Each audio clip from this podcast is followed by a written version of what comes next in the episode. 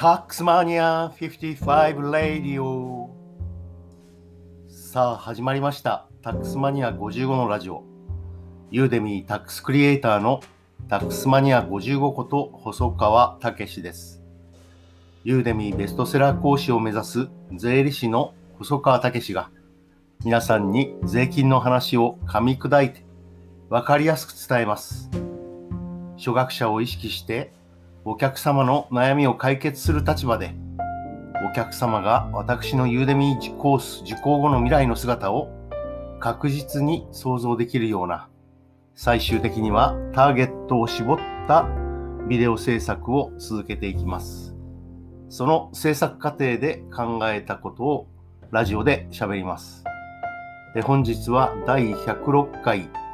UberEats 業者と配達員の消費税問題、これを再度取り上げたいと思います。メルマガは不定期配信に切り替えました。ラジオは毎日練習のために喋ります。とにかくお客様本位で考えることです。自分が好きなこと、得意なこと、やりたいことでコースを作ってもお客様には受け入れられません。よく売れているユーデミーコースやベストセラー本の表題構成、これを参考にしてコースの制作を続けます。ラジオ放送もそうです。ついつい自分が喋りたいことを中心に喋ってしまいますが、お客様のニーズに合うもの、お客様の悩みを的確につくものを選択して喋る必要があります。え本日の UberEats 業者と配達員の消費税問題。私は皆様のわからないこと、え知りたいことがよく分かっていないのかもしれません。えこれを聞いていて、ここだけは絶対に知りたい、ここが分からないということがあればお伝えください。今後のコース作りに反映させます。ただ思うのが、様々な方がいて、様々な知識のレベルの方、消費税問題に詳しい方、そうでない方がいて、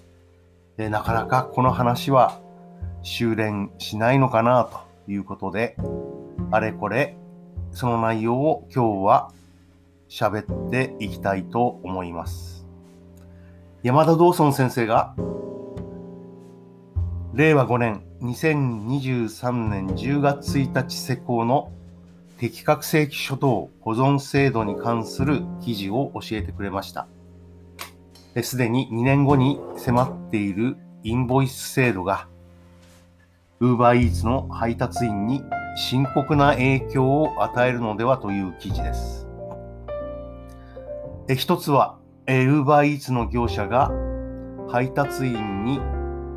外注費を払うときにそれが免税業者になると自分のところの消費税仕入れ控除つまり消費税の計算で仕入れとして引けないので、仕入れ工場をしたい業者がどのような行動をするかということになるのだと思います。まず考えられるのが、UberEats の業者が配達員に課税業者になってくださいと。課税業者選択の届け出。これは今もあるんですが、これを出して UberEats の業者は課税業者になって消費税を払わざるを得ないという業状態に陥ると、このような問題です。そして、仮に業者が外注費を払うときに相手が免税業者だと分かれば、その免税業者に対しては消費税を払わない10%分値引きになるのではという指摘です。記事が指摘するのは、ウーバーイーツの配達員は免税業者にならざるを得ない。失礼、課税業者にならざるを得ない。そして消費税の値引きを受け入れざるを得ない。場合によっては廃業に追い込まれると。このようなお話かと思います。そして、えもう一つ実は選択肢があって、えー、社員になるという選択肢が4番目にあるわけですが、えこれは今のビジネスモデル、支払い金額は外注費で落とす給与ではないというところから、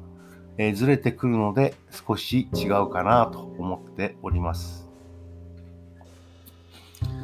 今現在の 失礼。今現在のルールとして2年前の課税売上が1000万超えていれば、え課税業者になるというルールがあるわけですが、え多くの UberEats の配達員は収入は300万前後、え免税業者という現実があります。ですから、えもらった消費税を納めていない、いわゆる益税の部分があるわけです。言ってみればこの制度を利用してこの制度は UberEats の制度は消費税の益税を利用して成立しているという問題があるわけですね。そうすると、まず起きてくる問題として、価格設定は変更しないのではつまり、あなたは免税業者なので、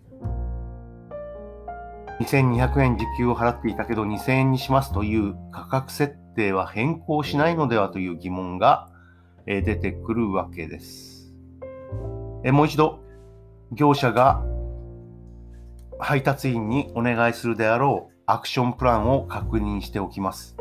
一つ目、外注先がインボイスが発行できるような課税業者になってもらう。つまり、免税業者である配達員に課税業者として消費税を払ってもらうアクションプラン A ですね。そして、外注先がインボイスを発行できない免税業者であり続けるのであれば、消費税を払わないアクションプランの B です。えつまり、外注先に免税か否かを確認する。今現在は全て課税仕入れになっていますので、2年後の10月1日からは、免税業者か否かの確認作業、まあ、その手前ですね。1年ぐらい前から確実に始まると思います。そして、アクションプラン AB が本当に起こってくるかということです。相手が消費税を納めていない免税業者なので、消費税分を差し引いて払いますという発想が本当にあるのかというところに修練するような気もします。つまり、お話の本質はアクションプラン B に絡んでいるわけです。消費税を支払わないよということが本当に起きてくるのかということですね。え一つ参考になるのが国税庁が指摘する適格請求書等保存方式この新しい区分についてです今現在はちょうど通常の請求書と領収書の縫えのような中間的な請求書発行を国税は要求しているわけですが、新しいインボイス方式になりますと、登録番号、そして適用する税率の記載が必要になります。そして、適用する税率について、税率ごとに区分した消費税等の記載、えこの登録番号と税率と消費税額、この3つしか指摘していないんですね。えということは、これまで行われてきたように、え税込みなのか税抜きなのかというのは、インボイスを発行する、そしてインボイスを受け取る業者に委ねられているわけです。税率ごとに区分した合計の対価の金額は、まあ、こう言うと難しく聞こえますが、消費税が入ってるの入ってないのというのは当事者に委ねられているわけです。この問題は非常に大きくて、いまだに立ちの悪い業者が消費税抜きで話をしておいて、契約が決まったら消費税を上乗せしてくるという問題がしょっちゅう起きてきております。つまり、消費税を払う方も、消費税をもらう方も、税抜きなのか税込みなのか、えこれの意識がない場合、そして強く意識していて相手を騙そうという業者さえいると、えこういう現実があるわけです。様々な問題が絡むわけですが、世の中の流れは本当に記事が指摘するようにインボイスが発行できる課税業者に UberEats の配達員になってもらう。それができないのであれば消費税分を払わないと。このような流れになるのかというと、本質的に違うような気がしてきます。今申し上げたようにポイントはいくつかあります。免税業者は支払いを税込み、税抜きでは今のところ考えていないということです。これは本人の知識レベルにもよると思いますが、通常 UberEats の従業員は時給という考え方をしておりますので、時給が2000円なのか2200円なのか、2200円という設定には、えこれは、え、税込み税抜きが曖昧にされている可能性が高いと、このように思うわけです。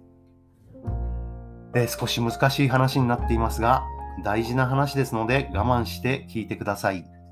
つまり、価格設定が関わるということは、これは消費税とは本質的に離れた話になってくるということです。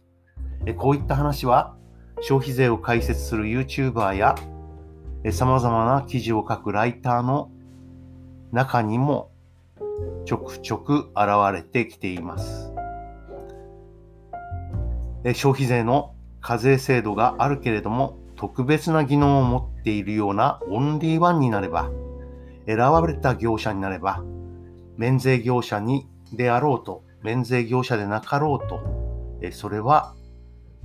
頼まれるだろうという話があります。でもこれってやっぱり市場の話ですよね。市場が免税かどうかでは動かないという話ですから、やはり次元が違うのだと思います。著名な YouTuber が頑張って1000万の売り上げを達成すれば、そしてみんなで課税業者になれば問題が解決という話をしていましたが、これも税金の話と経済の話がごっちゃになっている。頑張りましょうという話が混ざってきているということかと思います。つまり議論の本質がどの部分にあるのか、これを見極めなければいけません。政治の話や思想の話、ぶっちゃけて言うと消費税絶対反対だとか、インボイス絶対反対といった、えー、まあはっきり言ってどくでもない話とがごっちゃになっている。そうすると、一定のコンセンサスを得て、議論を進めるということは非常に難しいと思います。で今のお話で言うと、お米やパンの税率はゼロ税率か、今のような低税率8%に抑えなければいけません。そして非課税には絶対してはいけないわけです。非課税にするとどういう問題が起きるでしょうか。まあ、例えばですね、病院の診療報酬が非課税である。そして、えー、居住用のお住まい用の賃貸マンションが非課税である。えこれはいいことのように聞こえるんですが、それをもらう側の業者は、それに対応する課税仕入れ、対応する経費が引けないということを意味して、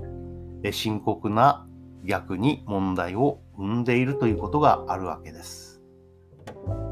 様々レベルが違う話が出てきました。そしてそれは全て整理してインボイスの話に修練させなければいけません。そして